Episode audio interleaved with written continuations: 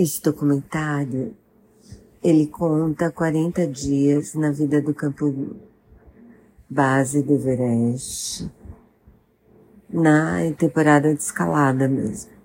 Então, as pessoas que ele mostra são pessoas das expedições que vão escalar o Everest.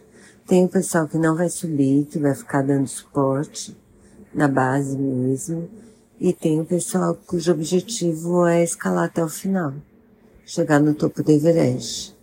Alguns conseguem, alguns não conseguem, e a gente fica sabendo de uma morte que acontece, mas era uma pessoa que a gente não tinha acompanhado antes. E a gente vê o sofrimento que é, a gente vê pessoas que quase chegaram lá, mas precisaram voltar. E, a gente vê um médico que é da, que cuida da saúde, né, do pessoal da, das expedições.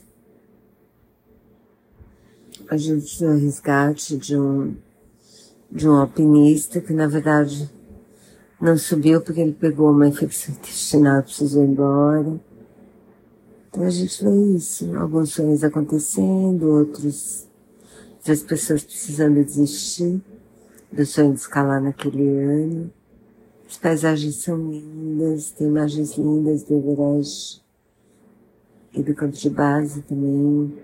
Tem a lembrança de quantos alpinistas já morreram lá na montanha um em cada 40, pelo que o,